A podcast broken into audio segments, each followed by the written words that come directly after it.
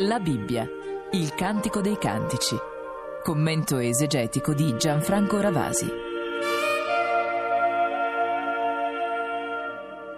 La nostra lettura del Cantico dei Cantici ci ha permesso di comprendere un metodo con cui prosegue la poesia orientale. La poesia orientale ama molto spesso la ripetizione, non la bieca reiterazione di parole, di immagini, ama invece lo sguardo da angolature diverse della stessa scena, o perlomeno presentare la stessa realtà da angoli di visuale differenti. Per cui l'idea centrale, la figura centrale che si vuole rappresentare, indubbiamente rimane sigillata in maniera quasi indimenticabile perché viene letta quasi a tutto tondo, viene guardata da ogni prospettiva. Ecco, noi ora abbiamo nel capitolo sesto, che sarà oggetto della nostra lettura, ancora una volta il ritorno di tanti elementi che già conosciamo. Possiamo dire anzi che noi adesso abbiamo scelto di leggere soltanto questo capitolo la parte almeno che ci manca di questo capitolo, ma avremmo potuto anche proseguire nel racconto anche oltre il capitolo sesto perché il testo dilaga e continua a avvolgersi su se stesso quasi. La tesi comunque è chiara, l'immagine è chiara, è lui e lei, in questo caso è lui soprattutto, che canta la bellezza della sua donna. È un cantico d'amore, il filo d'amore quasi che percorre tutto il cantico ha qui forse una tonalità particolare, anche dal punto di vista quasi dell'armonia musicale. È il canto dell'unicità, è come se ci fosse, diciamo, un canto solista che non è soltanto solista perché è lui, è l'amato che sta ora parlando, che sta descrivendo la sua amata, che sta celebrandola, ma anche perché si vuole quasi idealmente attraverso un'armonia purissima esaltare l'unicità della donna. Il Cantico dei Cantici è molto attento a celebrare la donazione totale tra lui e lei, senza nessuna interruzione, senza la possibilità di nessuna violazione. Il cantico ha quindi dentro di sé anche quella potenza dell'esclusività, è una donazione totale ed assoluta dell'uno all'altra e dell'altra all'altro. Però al tempo stesso questa totalità ha in sé un sapore di pienezza, non si cerca altro perché nella persona che si ama si è trovato il tutto. Ed è per questa ragione che la tradizione allora facilmente è passata ed ha immaginato che il Cantico dei Canti sia una parabola dell'amore mistico. E dovremmo ricordare a questo proposito, lasciarlo quasi sullo sfondo, ma augurare che qualche lettore riesca a trovare il testo e a leggerlo, sarebbe da ricordare per la sua intensità il cantico commentato poeticamente da Giovanni della Croce questo grande mistico spagnolo vissuto nel Cinquecento, che ha saputo riprendere il Cantico dei Cantici in una poesia altissima, ma al tempo stesso di grandissima intensità mistica. Dal capitolo sesto ora ascolteremo versetto quarto fino al versetto terminale che è il versetto dodici. Un brano breve, abbiamo detto, che ha come tema fondamentale la dichiarazione dell'unicità della donna. Essa è unica tra mille. Lei sola può saziare ogni desiderio di bellezza e d'amore del suo compagno. Lei sola colma il cuore. L'innamorato dice che non è interessato ad avere un harem ricco di spose e di concubine come era quello di Salomone si dice 60 sono le regine, 80 le concubine, innumerevoli le fanciulle, i tipici harem orientali.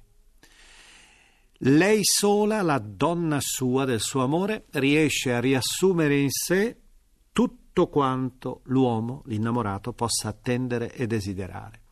Tra l'altro c'è la rappresentazione ancora molto breve della donna in un piccolo ritratto, in un'altra miniatura, e ancora ritorna l'immagine della melagrana, che è tanto cara al Cantico dei Cantici perché è un simbolo non solo di bellezza, se si vuole, il colore del cantico, di freschezza, ma anche di fecondità. Tant'è vero che ancora oggi nel matrimonio beduino, quando lo sposo porta la sua donna alla tenda, nella tenda nuziale, quella che sarà la loro tenda, sulla soglia entrambi devono calpestare delle melegrane, proprio per augurarsi il numero di figli tanti quanti sono i chicchi, anche perché si sa che i figli sono nell'Oriente la possibilità della coltivazione dei campi, della custodia dei greggi e così via, sono una specie di grande investimento, potremmo dire, di grande dono. La fecondità è il grande segno della benedizione divina. Ecco, ascoltiamo comunque questa celebrazione dell'unicità d'amore.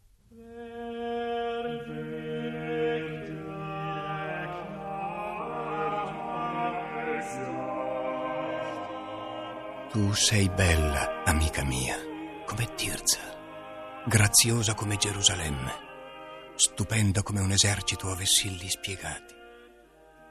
Distogli da me i tuoi occhi, perché essi mi sconvolgono. I tuoi capelli sono come un gregge di capre che scendono dal Galat. I tuoi denti sono come un gregge di pecore che salgono dal bagno. Tutti sono appaiati e nessuno di loro è isolato come uno spicchio di melagrana è la tua guancia attraverso il tuo velo. Sessanta sono le regine, ottanta le concubine e innumerevoli le fanciulle, ma una sola è la mia colomba, la mia perfetta. Ella è l'unica per sua madre, la prediletta per colei che l'ha generata. Al vederla, le fanciulle la proclamano felice, le regine e le concubine ne fanno le lodi. Chi è costei che s'affaccia come l'aurora? Bella come la luna, splendente come il sole, stupenda come un esercito a vessilli spiegati.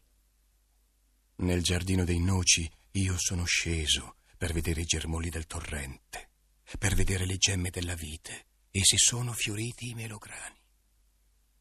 Allora più non compresi. L'anima mia mi aveva reso come i carri di Amminadib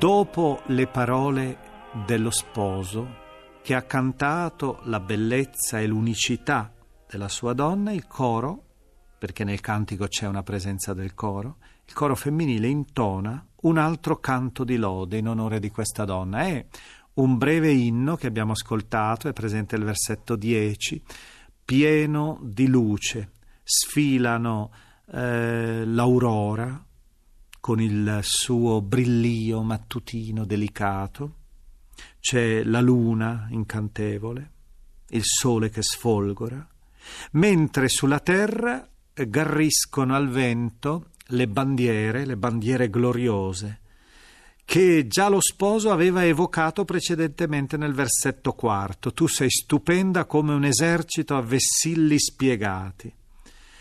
C'è anche riferimento ad alcune città, Gerusalemme e Tirza, cioè le due capitali, la capitale del Regno del Sud e del Regno del Nord di Israele, almeno la prima capitale del Regno settentrionale.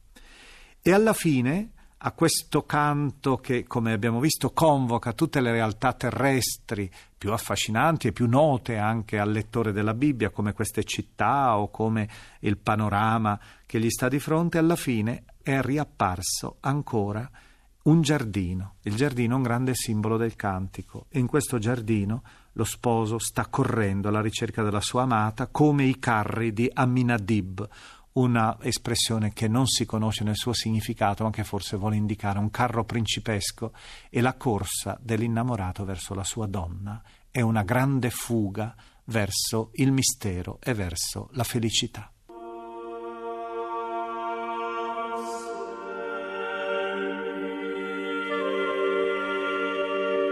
Abbiamo trasmesso La Bibbia, il Cantico dei Cantici. Lettura di Maria Brivio e Antonio Zanoletti. Commento esegetico di Gianfranco Ravasi.